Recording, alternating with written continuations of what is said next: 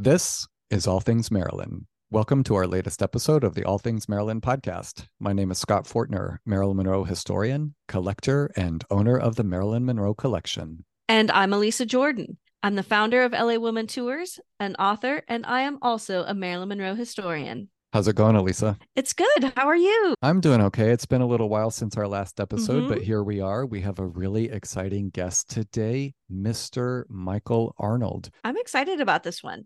I'm really excited, too. I think we're going to be learning an awful lot about mm-hmm. Eve Arnold, who was one of Marilyn Monroe's photographers, and also some intimate stories and details about Marilyn herself. I'm hoping we learn some cool things about Marilyn with this one.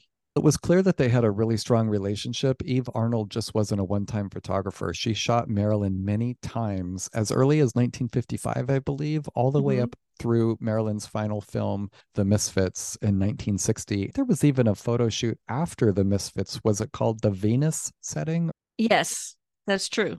That was shot after The Misfits. And you know what's interesting about Marilyn and Eve Arnold is Eve is one of the few female photographers to take Marilyn's picture. So there's a story there. An interesting dynamic because, of course, Marilyn was usually shot by men. There just weren't a lot of female photographers back in that time.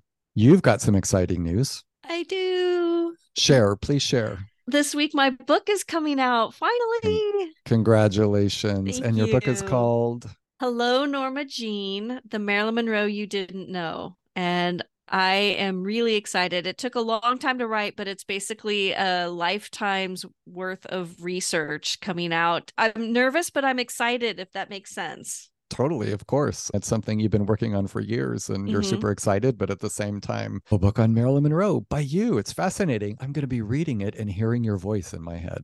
my my book's a little different because there are a number of really good biographies mm-hmm. out there. Of course, we know there are a number of really less than good biographies mm-hmm. out there. I wanted people to get to know Marilyn a little better. That's why it's called mm-hmm. Hello, Norma Jean.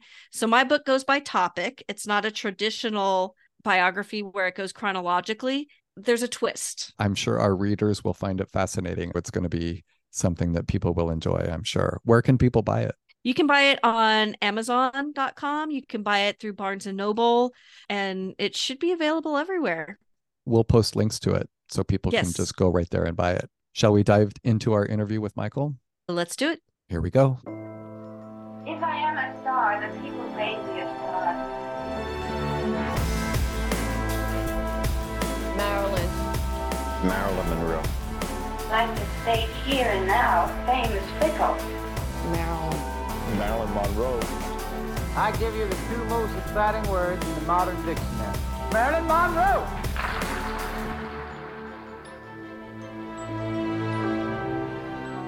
We're going to dive now into our interview with Michael Arnold, who happens to be the grandson of Eve Arnold, who, of course, was one of Marilyn Monroe's photographers. Welcome, Michael.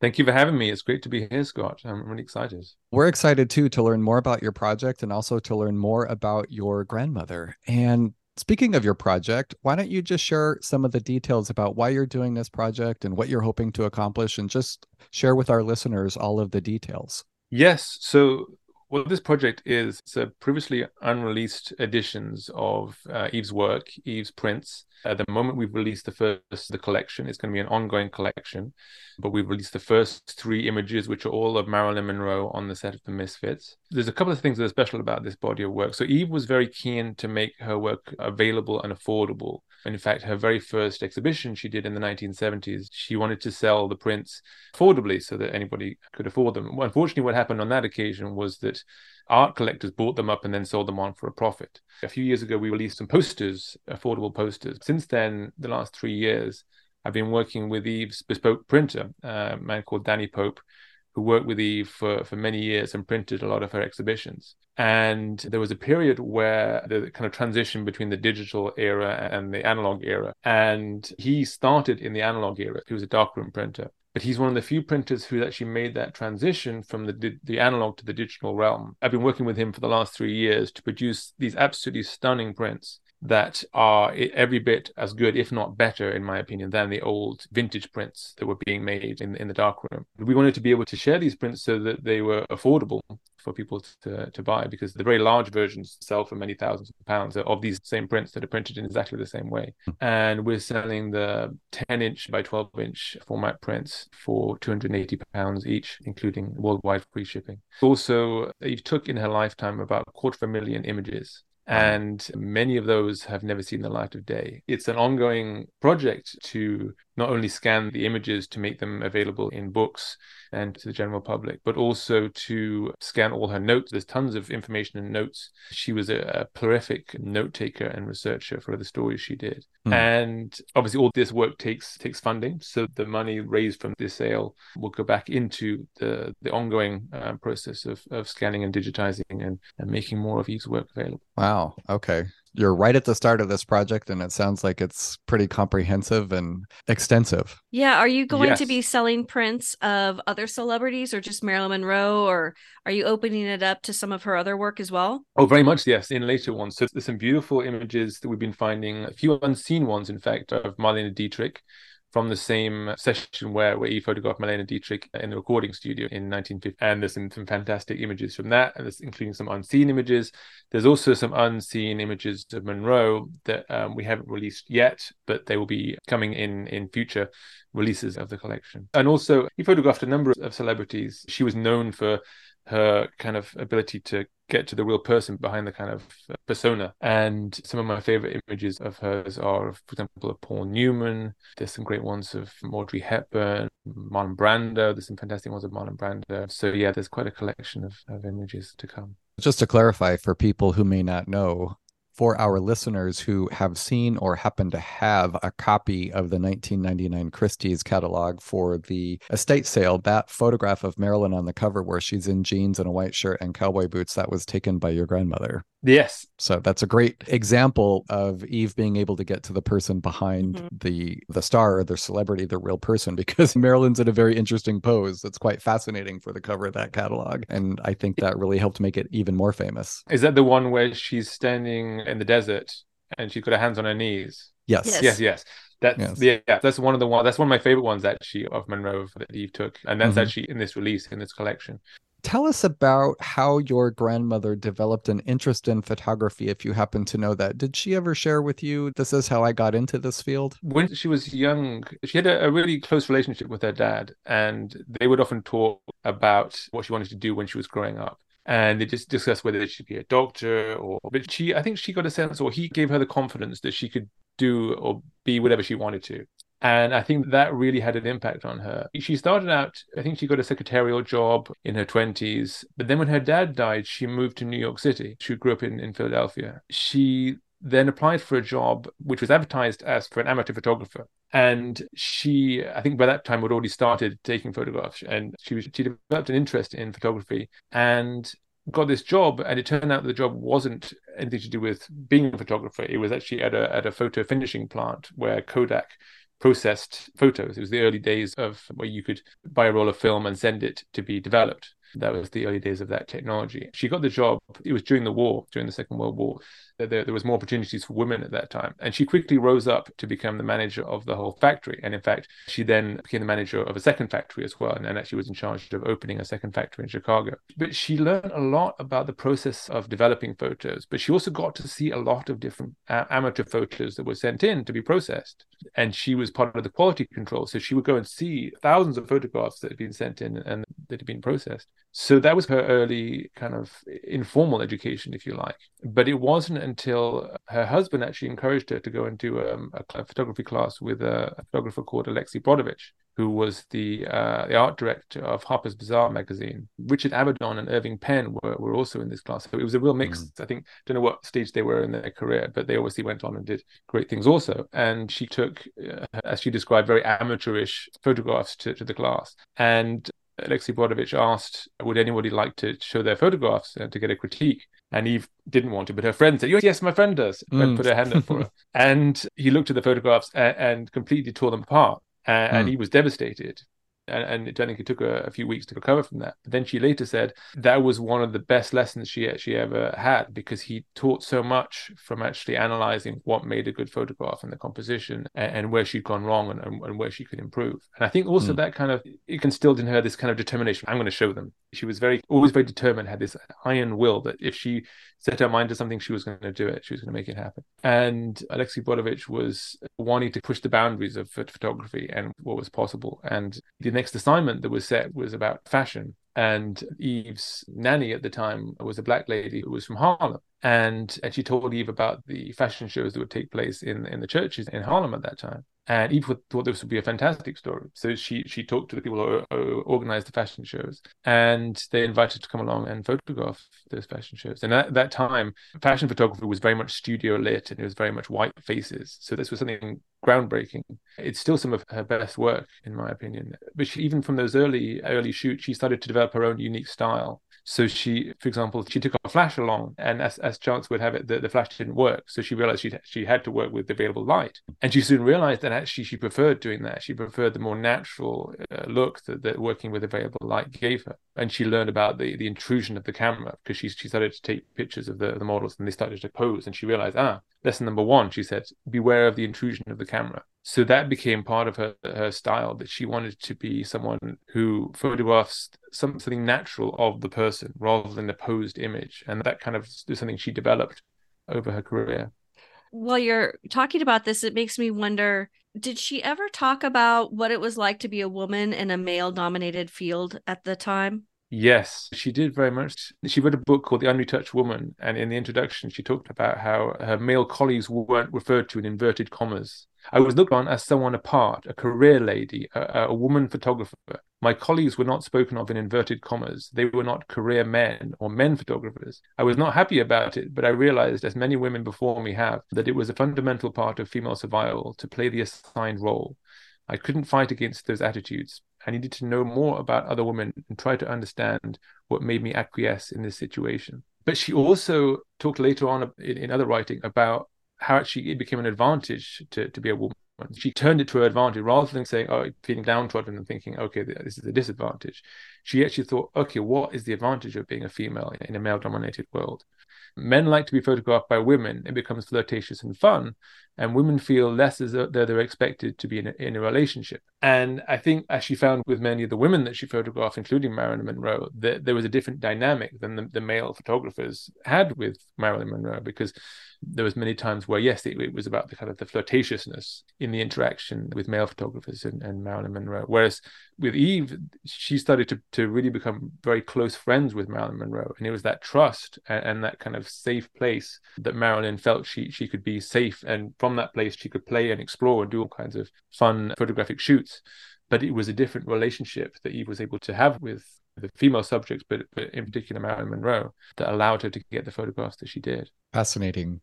I think sometimes people maybe don't think about it through that, pardon the pun, through that lens of it's a different relationship with a male photographer. With a female photographer, you can really develop a different type of a relationship and become friendlier and close in an unthreatening way without any other type of expectations. So that's really fascinating. Did your grandmother ever talk about any assignments early on that were very successful that she felt helped build her status and reputation in the industry of photography? Yes. Can you talk about that? Yes. So her real breakthrough came. So so in nineteen fifty-seven, she actually, on the strength of the, the photographs that she took in Harlem, she was invited by uh, Magnum Photos to, to, to become an associate member. And then she became a full member. And shortly after that, she was given the assignment to photograph Marlene Dietrich. Mm. And you've described that as her kind of breakthrough moment, when she was asked to photograph Marlene Dietrich. And uh, Marlene Dietrich was recording the songs that had made her famous during the Second World War. And she was in the recording studio at Columbia Records.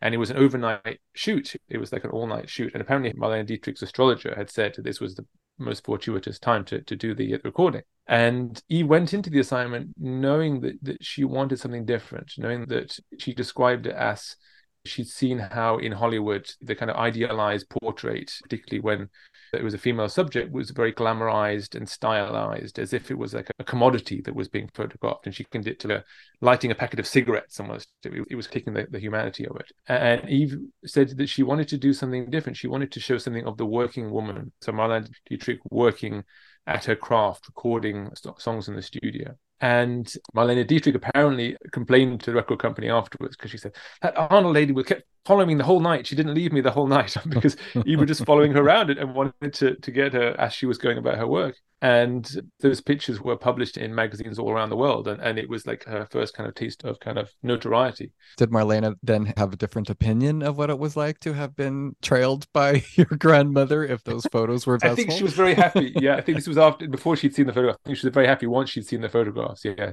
yeah, especially if they um, were very well received. For people who aren't familiar with Marlene Dietrich, she was known for being a stickler for lighting and the way she presented herself. So it would have been a big breakthrough to see Marlene Dietrich just working. So it really was different. Yes, I mean, it's easy to forget in these days that we're used to the reality shows and, and, and all this. But in those days, they, they, it wasn't anything like that. It was all very studio lit. So we understand that shoot with Marlene Dietrich led to the relationship with Marilyn. So can That's you talk right. about that? Yes. So that was, that, as you said, paved the way for the relationship with, with Marilyn, because Eve was at a party in Hollywood that was, apparently it was, it was at John Huston's house, the director John Huston. Marilyn Monroe was brought over to, to meet Eve. They were, they were introduced to each other. And I think pretty much the first thing that Marilyn Monroe said to, to Eve was, was uh, she'd obviously seen the photos of, of Marlene Dietrich. And she said, uh, if you could do that with Marlene, imagine what you could do with me. And, mm-hmm. and as Eve said, she Eve said she found that quite wonderful. There was a kind of naivety, but a kind of just a directness and, and confidence about it that she loved. It's really interesting, all of the connections between Marlene Dietrich and Marilyn Monroe, particularly with Marlene really being, in a way, the inspiration for the Happy Birthday, Mister President dress designed mm-hmm. by Jean-Louis, because he was designing the same style of dress for Marlene Dietrich. And of course, they knew each other. She was a guest at Marilyn's party in January of fifty-five announcing Marilyn Monroe Productions. She was actually there with Marilyn. So it's really fascinating how these two women's lives have intersected in multiple mm-hmm. ways. And here's just another example of that. Yeah, that led on to their the first first photo shoot. So it was this was a story for Esquire magazine. I don't know who suggested it, but Marilyn Monroe came to Long Island, where Eve was living at the time. And she wanted to do something different and, and playful. And she brought along this leopard skin bathing suit. Eve had found these kind of these long, tall bulrushes. And this is something that Eve kind of talked about that, that really endeared her to working with Marilyn Monroe, that she was always up for trying new things and doing, just being playful and trying things out and having a good time and, and really enjoying what she was doing, bringing out different sides of her, of her character.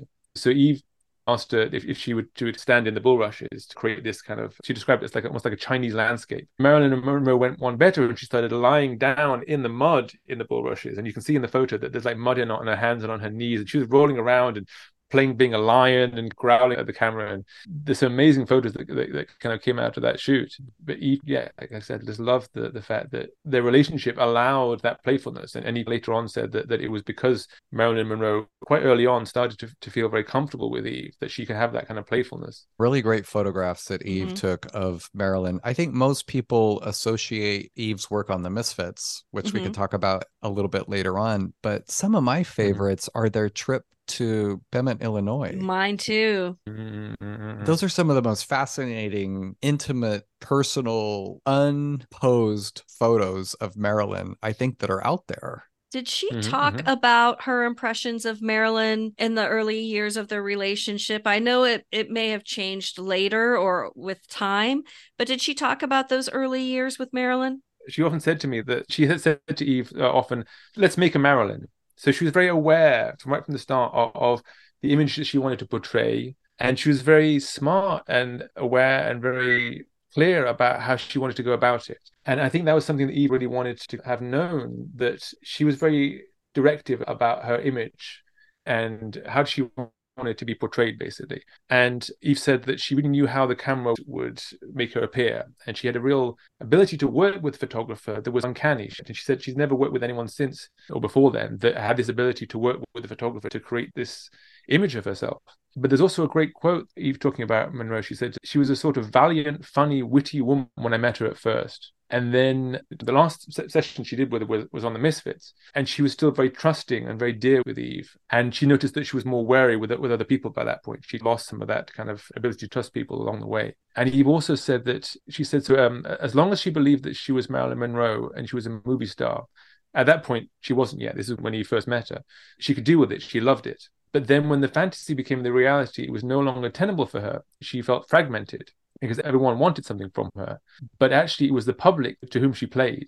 And she would put on a performance wherever she went. And it would be extraordinary, no matter where she went. And Eve said that, that was heart and soul to her. That was her identity. That was the person who she really was and who she wanted to be. So it's kind of wanting to create the, the Marilyn Monroe that she became. But then actually, when it became the reality, I think that's when it became difficult for her. To hear insights about Marilyn in a way that doesn't appear to be sensationalized. Mm. It's... Mm.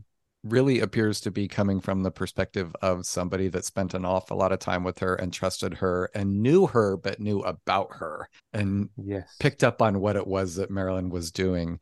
Fascinating, that passage about when the fantasy became reality, how that changed. That's very interesting. So Eve told me this story when I was growing up about how she was in a taxi with Monroe in New York City. And because ordinarily though, she would just be quite unassuming. And it was only when the cameras and the lights were on that she would become this kind of star. The taxi driver said, you know, if you put on some makeup and you were a bit taller, you'd look like Marilyn Monroe. And then she gets out of the ta- out of the taxi cab and suddenly all the cameras are there. And the, the ca- cab driver's like, oh my God, it is Marilyn Monroe. Wow. Because Eve said she had this uncanny ability to, to make herself look taller than she actually was. She could elevate herself and, and become suddenly taller and, and more slender. And there's so many stories about that, mm-hmm. about Marilyn physically transforming from Norma mm-hmm. Jean into Marilyn Monroe. So many stories people over the years have told. We could be walking down the street and nobody would recognize who she was. It was Susan Strasberg who said she turned on this light inside and instantly was recognized and would be just mobbed on the street. Really fascinating how she was able to do that. I think a lot of people today try to do that same thing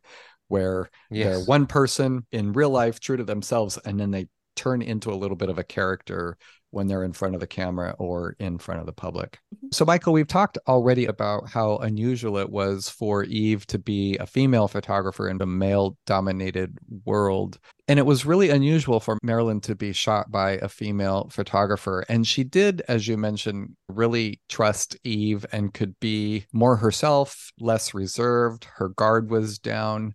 What do you think it was about your grandmother that helped develop that kind of a relationship? And as you mentioned, it was something that lasted. Eve noticed that she was interacting with people differently on the set of the Misfits. She was less trusting, but yet she still had that with Eve toward the end. Why do you think mm. that was the case? I think that was a lot about Eve's way with people, just how she was. And it wasn't just how she was with the people she photographed, but just how she was in general. And I think there was a genuine care and concern and curiosity. I think that what she often said, what drove her was curiosity. And there's a quote where someone asked her about her work with celebrities and, and whether she was starstruck. And she said, I wasn't impressed with the names, but interested in why they were the chosen ones. So she was interested about the character of the person that made them a celebrity rather than the fact that they were a celebrity.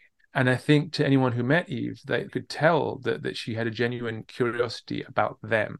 And and that was certainly my experience of knowing her, because she was my grandmother, but I actually felt like she was more like, like, like a dear friend to me. Hmm. And for example, you know, we'd often sit around her kitchen table and she'd ask me about what's going on in my life. And there was this kind of always non-judgmental approach that she would always just listen with this kind of care and, and genuine curiosity and, and without any judgment. And I think people sensed that. And that's why they trusted her. I think this is a good spot to transition into the Misfits and Eve's way with people, because she was working with Magnum. Magnum made an agreement with the cast and crew of the Misfits that they would rotate in and out different photographers every couple of weeks. But Eve had access to the entire shoot. By all accounts, it was a really difficult movie shoot.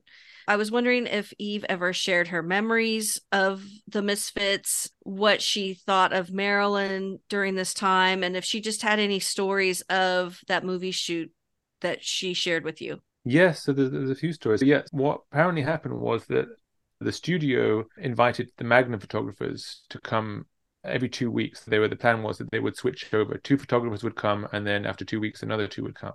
And that was because Marilyn at the time was very fragile.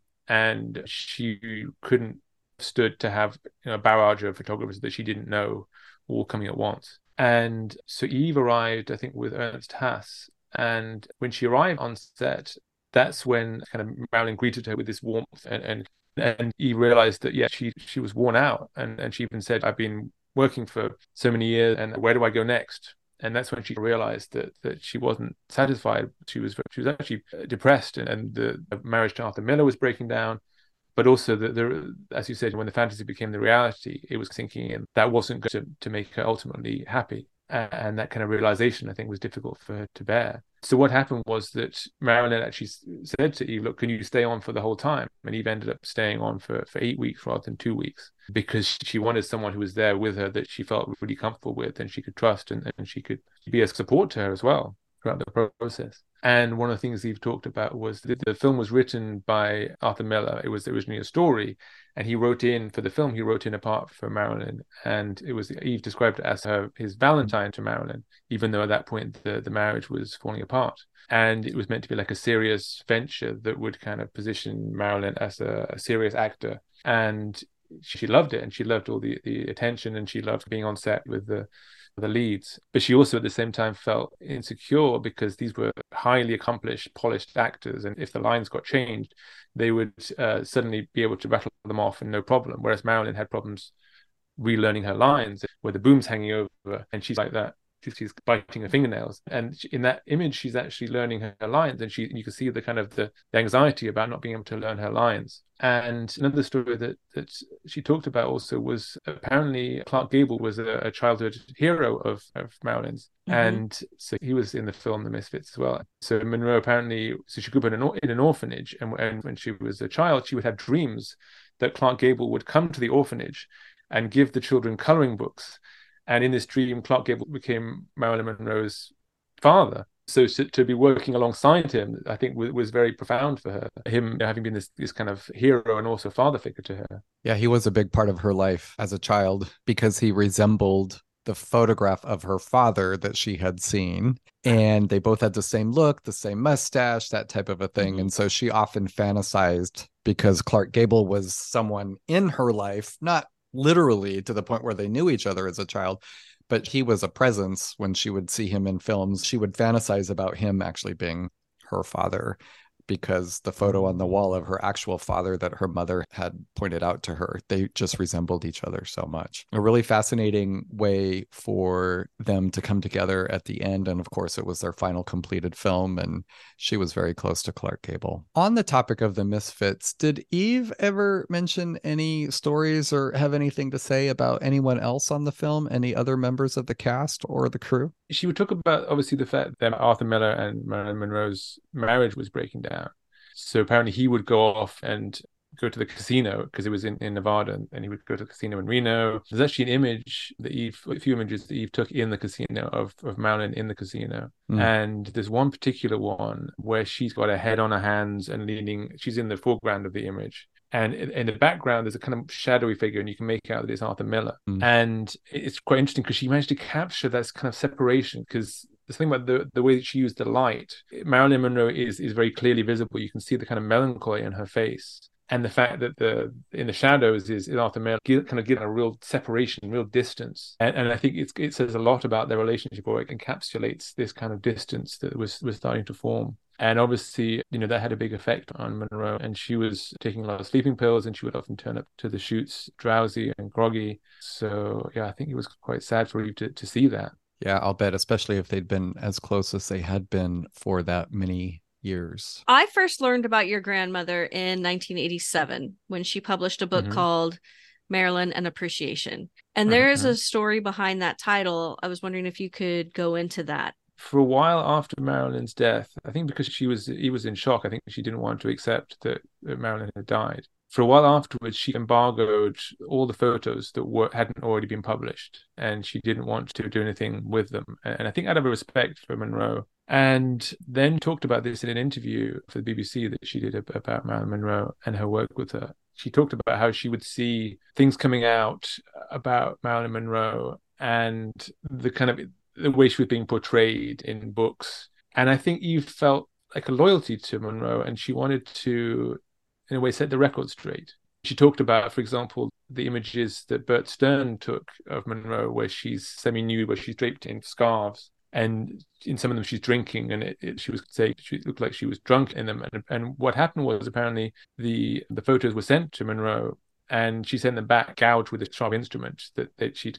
you know, cut them up or somehow destroyed them. And, and she hated them, and she didn't want them to be used. And then they were used anyway. And she talked about Anthony Summers' book and how there was photos of Monroe in the morgue used in that book. And Eve felt quite disturbed by the, both of these two and the way Eve Monroe was, was being portrayed. And that, that's why it was it's called an appreciation. It, she wanted to talk about her relationship with Marilyn and to show her in a different light than perhaps she'd been shown in by other photographers. So that was her kind of reasoning behind it. It's fascinating. I have to say, I've gotten chills a couple of times just hearing these stories. It's just really refreshing to hear stories about Marilyn from somebody who knew her personally that seemed to just be authentic and real, because so many times you hear stories and you're just not quite sure about it. So back to Marilyn and your grandmother and their relationship together and the impact photographing Marilyn Monroe has on someone's career. So a lot of times, once you've shot Marilyn, that's what you're known for, and the rest of your career is somewhat overshadowed. And yeah. There are many photographers today who, if they hadn't shot Marilyn, people wouldn't necessarily recall them as well, or they wouldn't be as famous. Did your grandmother ever talk about that? Did that type of thing happen to her, do you think, or did she think? And when it came to your grandmother's work, what was it that she was most proud of? No, great question. Yeah, yeah. This is something that, that I wanted to change. Eve, I guess she was about ninety years old when she said this to me, but she said, Michael, look, I don't want to be just known for graphing Monroe, because th- this was obviously after the book, the appreciation had come out, and she was already developing a reputation for being a photographer of Monroe, as you say, that, that will, will change somebody. There's another interview where, where she describes, someone asked, did you use Marilyn? And she said, yes, we all used her, and she used us. So yes, she was aware that, that it, it helped her career. But then later on, she also wanted to be, understandably, not just known for, for Monroe. And that's something that, having taken over managing Eve's archive, that's what I wanted to, to really help to shed a light on her other work, because I love the, the photographs of Monroe. And but uh, there's also so much more to Eve's work. And it's great that the, there's been a recent retrospective of Eve's work in the U K. And the curator really focused on the breadth of Eve's work, which is fantastic, because she did so much, the huge diversity. She went to China in the nineteen seventies when no other photographers were allowed in. She went to Russia under communism. She photographed, yes, a lot of other celebrities in Hollywood, but she also photographed working people in poverty. She did a, an amazing story about birth, where she went into into the delivery ward where babies were, were being born in the nineteen fifties, where that just wasn't done. And her reportage work is still, I believe, groundbreaking. And again, it was her curiosity that led her to, and she talked about, she said, I, you know, I was I grew up in poverty and I wanted to document poverty. I, I was a woman and I wanted to know about women, and she was interested in politics and she wanted to know about politics. It was a curiosity about the world around her that that, that drove her. And it's hard to pinpoint any one particular set of photographs that I think she would say she was most proud of. But for me, what kind of transcends all of the work, whether it was with celebrities or in ordinary people in inverted commas, because she didn't see anybody as ordinary, and she said that, in fact. It's the kind of the curiosity about what makes that person tick, and, and the humanity and the humility to to know that what was on the surface wasn't the real person, and the desire to to show something. And she often said, if you're careful with people and if you respect their privacy, they will offer you part of themselves. And, and she would often say, that's the big secret. And I think that's what she did, whether she was photographing the royal family or a working class family. It was that humanity that shone through, because she gained their trust. And she was able to show something that perhaps you wouldn't have seen otherwise. And I think that's what she wanted to do. It was, she wanted to show something that you wouldn't have seen otherwise. It sounds like you had a really good relationship and close relationship with your grandmother. And I wanted to know if you could speak a little bit about that, because to us, Eve Arnold is a photojournalist, but to you, she was your grandmother. What would you like us to know about her? There's an interesting story I can tell related to that about how growing up, she was my grandmother, and she, she I was her first grandchild as well. I've got an, a younger brother and sister, but I think she really, so she wrote me a letter, welcomed me to the world when I was born, and, and um, I've still got it. But when I was a young kid, she was my grandmother. But then at one point I realized, oh, she's someone special to other people too. And I remember like being outside a film theater or, or maybe it was it was a dance production we went to go and see in London, and someone recognized her and came up to her and said, "Oh, you're Eve Arnold." And I was like, "Oh, wow." And I could see that they were kind of starstruck, and it made me think, "Oh, wow, okay." To other people, she's a celebrity. And to me, that was really interesting because she was my dear friend and she was like a mentor to me. She was someone I could confide in. And I think what it made me realize was something that she actually talked about in her photographs, what, which is that it's very easy to put people on a pedestal and assume that they are somehow supernatural or, or they are born supernatural. And I think what seeing Eve, who was flesh and blood to me, realized that, that we're all flesh and blood and there's no such sense. And I, I think that's something also that she was trying to convey in her photographs was, was that it's that shared humanity that we, whether we're a celebrity or we're not a celebrity, we all have something within us that makes us special. And and that's what she was trying to, to convey with her photographs. And that's what she was trying to get to with whoever she photographed. Your grandmother sounds pretty deep. She was, yeah, she was. She was amazing. Really thoughtful, really sensitive, just really wanting to, an expression I like to use is peel back the layers of the onion. Like she just really wanted to go deep and learn more about people, and just sounds like she had a natural curiosity and a natural, almost intuitiveness about people and about things, and just was really able to develop deep connections with people. That's it, definitely, yeah. And I, th- I think she saw her role as as getting to the, the heart of the matter, getting to the essence, getting to the truth, whether it was a political story. She wanted to get to the story behind the story, whether it was the, the person. She wanted to, to get to the to the heart of what made, made that person who they were. How old were you when she passed away? So she died in two thousand twelve, thirty, yeah, thirty-six, thirty-seven, yeah, yeah. So you had a relationship with her long into adulthood. Yes. Very fortunate. You have talked about Eve growing up and working on the East Coast here in the United States. At some point, though, she moved to England. How did that happen? Yes. In nineteen sixty, she moved to, to London, and she was offered a job at the Sunday Times magazine. I don't know whether it was just because of that or whether she felt that it was time to, to move on. So my, my dad's dad went to a particular school in the U K. So he was, he lived in the U K until I think he was in his twenties, and then he moved to America. So this is my grandfather. And my grandfather had always wanted my dad to go to this particular school in the U K. But at the same time, as I said, he was offered this job for the Sunday Times magazine. And this was like in the heyday of, of photojournalism, as he described it. And what was amazing about this opportunity was that it allowed her to come up with these amazing ideas. She'd always wanted to go to Russia. She'd always wanted to go to China. And the editor of the Sunday Times magazine, she formed a really close relationship with, and they would come up with all kinds of wacky ideas. And she would be able to play out whatever she wanted to do. And they would then send her off around the world to make the story, to, to do a photo story of it. And then people would, would see those magazines, because they, they, you have to remember, this was a time when international travel for most people wasn't a normal thing. This was like mm-hmm. the, in the nineteen sixties. So people would, would look to these color photo magazines for, I guess in the same way that we might look at National Geographic to see what was going on in the world. For example, she went to, to Russia in the sixties. And there's a great story where she went to a hospital. So that she was followed around by a, by a chaperone, like a K G B chaperone. And she couldn't go anywhere without without the chaperone's permission. And she was in a hospital. And then the K G B guy was suddenly called off to go somewhere else. And she saw her opportunity. And she must have had an inkling that there was what we'll call political prisoners, basically. But they, they were in this um, psychiatric hospital. And she rushed off and she went into a room and she saw these two political prisoners who were being sed- heavily sedated uh, in this psychiatric uh, ward of the hospital. And they were sitting in bars. I don't know if you know the image, but they're sitting in bars, uh, cloaked up the eyeballs. She realized this was, this was something she wasn't meant to see. She took a took a photograph and, and ran back to where the, where the, the mm. K G B chaperone was, heart pounding, and he never found out.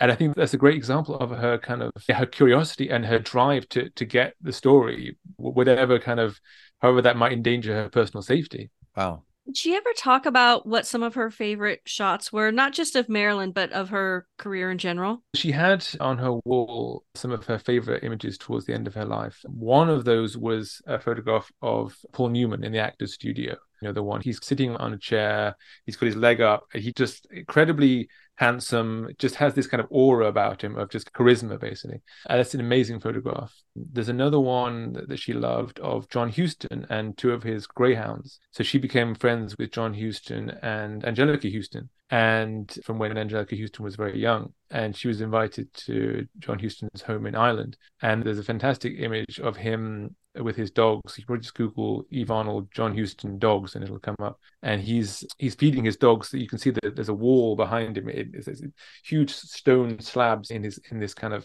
almost like a castle. I think it probably was in, in Ireland. And then there's a detail of him kind of feeding these dogs. And it's, it's just the kind of composition and the, it's hard to put into words, but there's something just very unique about that image. In your many conversations with your grandmother, what are some of your favorite stories that she shared with you about Marilyn? There's a great story actually that I haven't shared yet that I want to share that exemplifies Marilyn's kind of playfulness, but also her ability to create these moments that, that were memorable, that that kind of that kind of created this persona, basically. But I think obviously part of who she was as well. I think it was quite early on in Eve's relationship with Monroe, where she was invited to a hotel room in New York. It was after the first shooting on Long Island.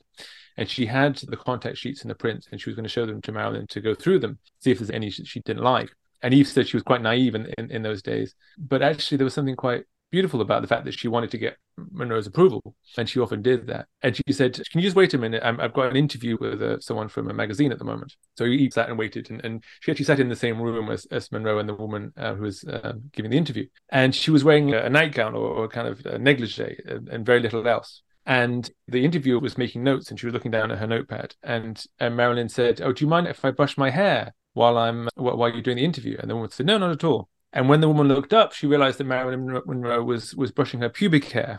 Really? And then the, the reporter was, was absolutely shocked. But but she said like that, that Monroe often did that. She would often create these kind of moments of, of playfulness and, and drama. And she told an, another kind of similar story when Eve went to photograph Monroe and Laurence Olivier when they were giving a press, press conference to announce The Prince and the Showgirl. And apparently Olivier was hogging the mic, and he was talking, pontificating, and, and quite dull and, and, and a bit boring. So Monroe decided she wanted to, to, to do something a bit different. And she was wearing the, this dress with very thin straps. And she leaned forward and broke one of the straps of the of this dress.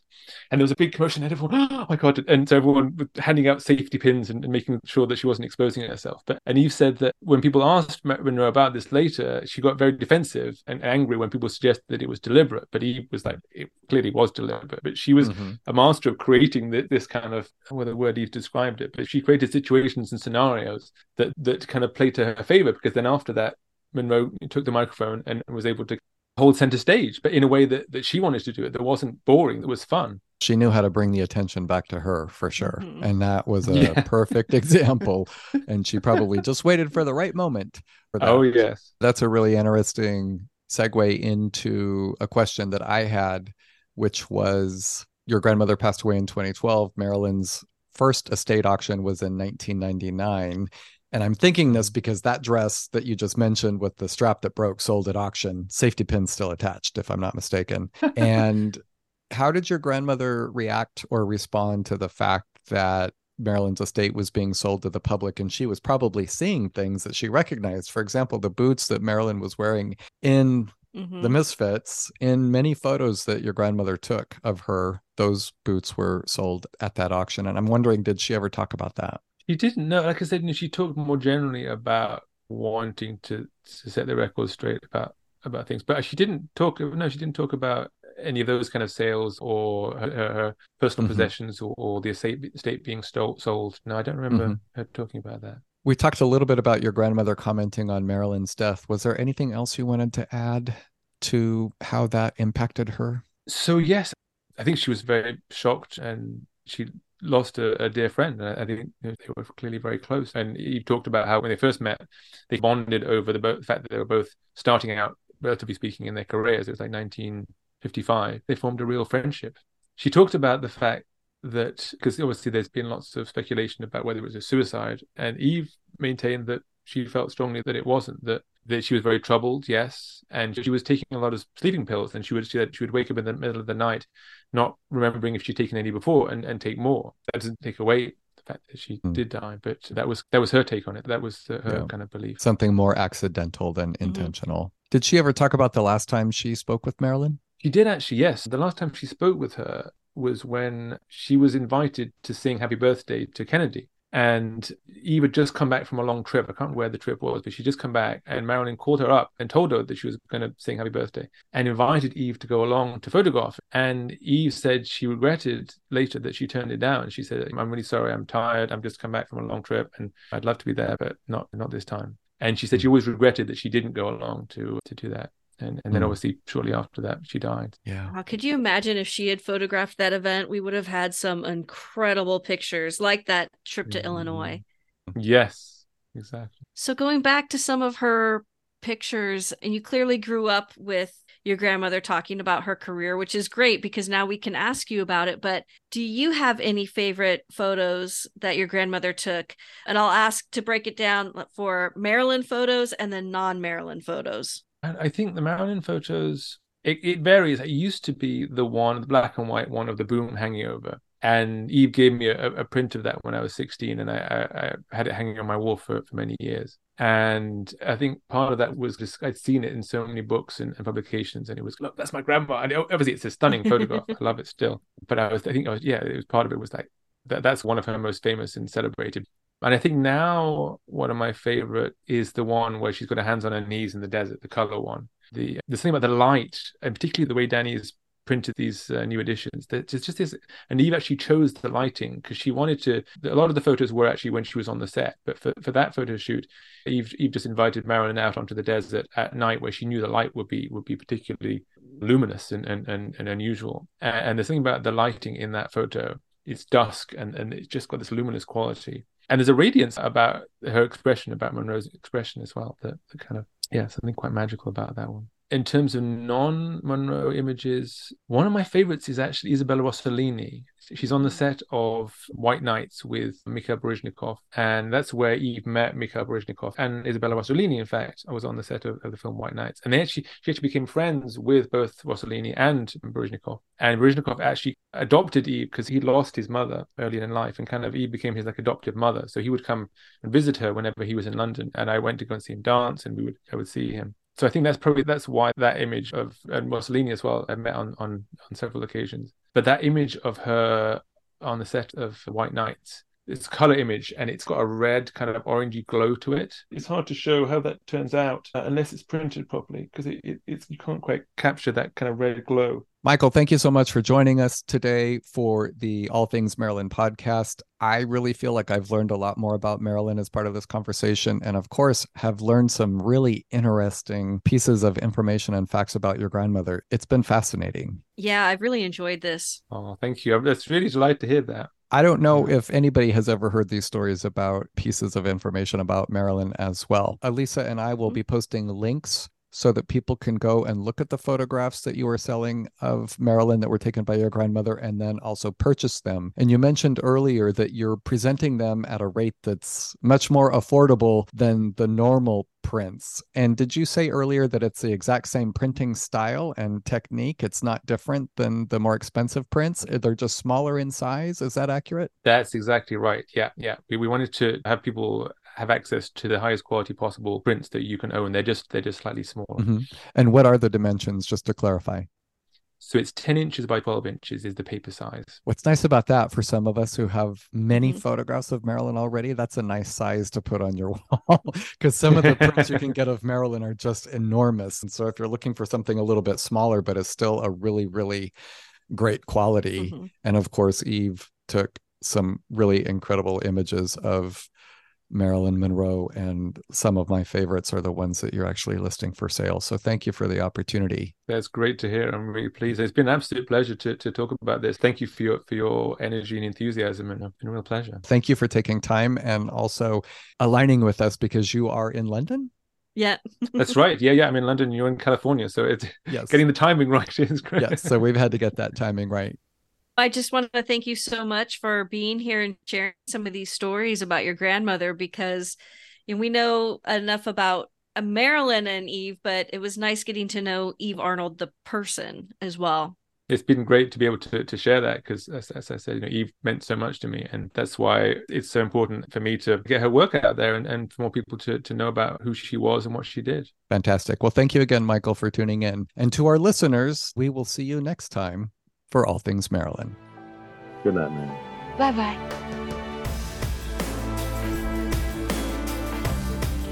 You're loved on the screen, and that's the one thing that survived, you know. I realize more and more the responsibility, but you do miss sometimes just being able to be completely yourself and someplace, and people just know you as another human being.